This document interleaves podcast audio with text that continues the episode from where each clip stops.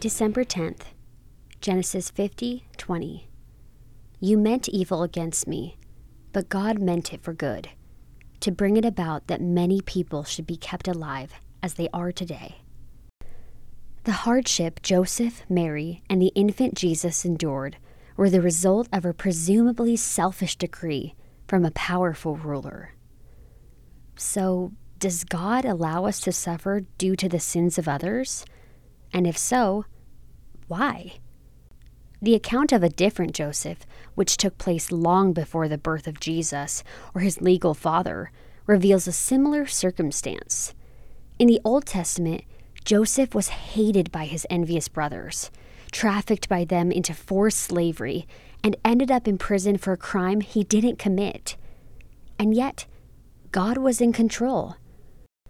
God allowed his servant Joseph to suffer great hardship at the hands of sinful men, only to put Joseph in a place where he would be elevated and used to save many from starvation and famine.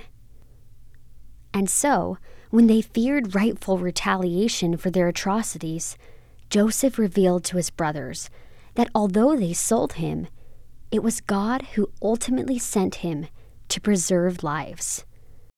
Whether it be evil siblings or a capricious ruler, in the end, it is not Caesar who is in charge, but God. May we remember that he keeps his promise to work all things together for good for those who are called according to his purpose. Romans 8:28.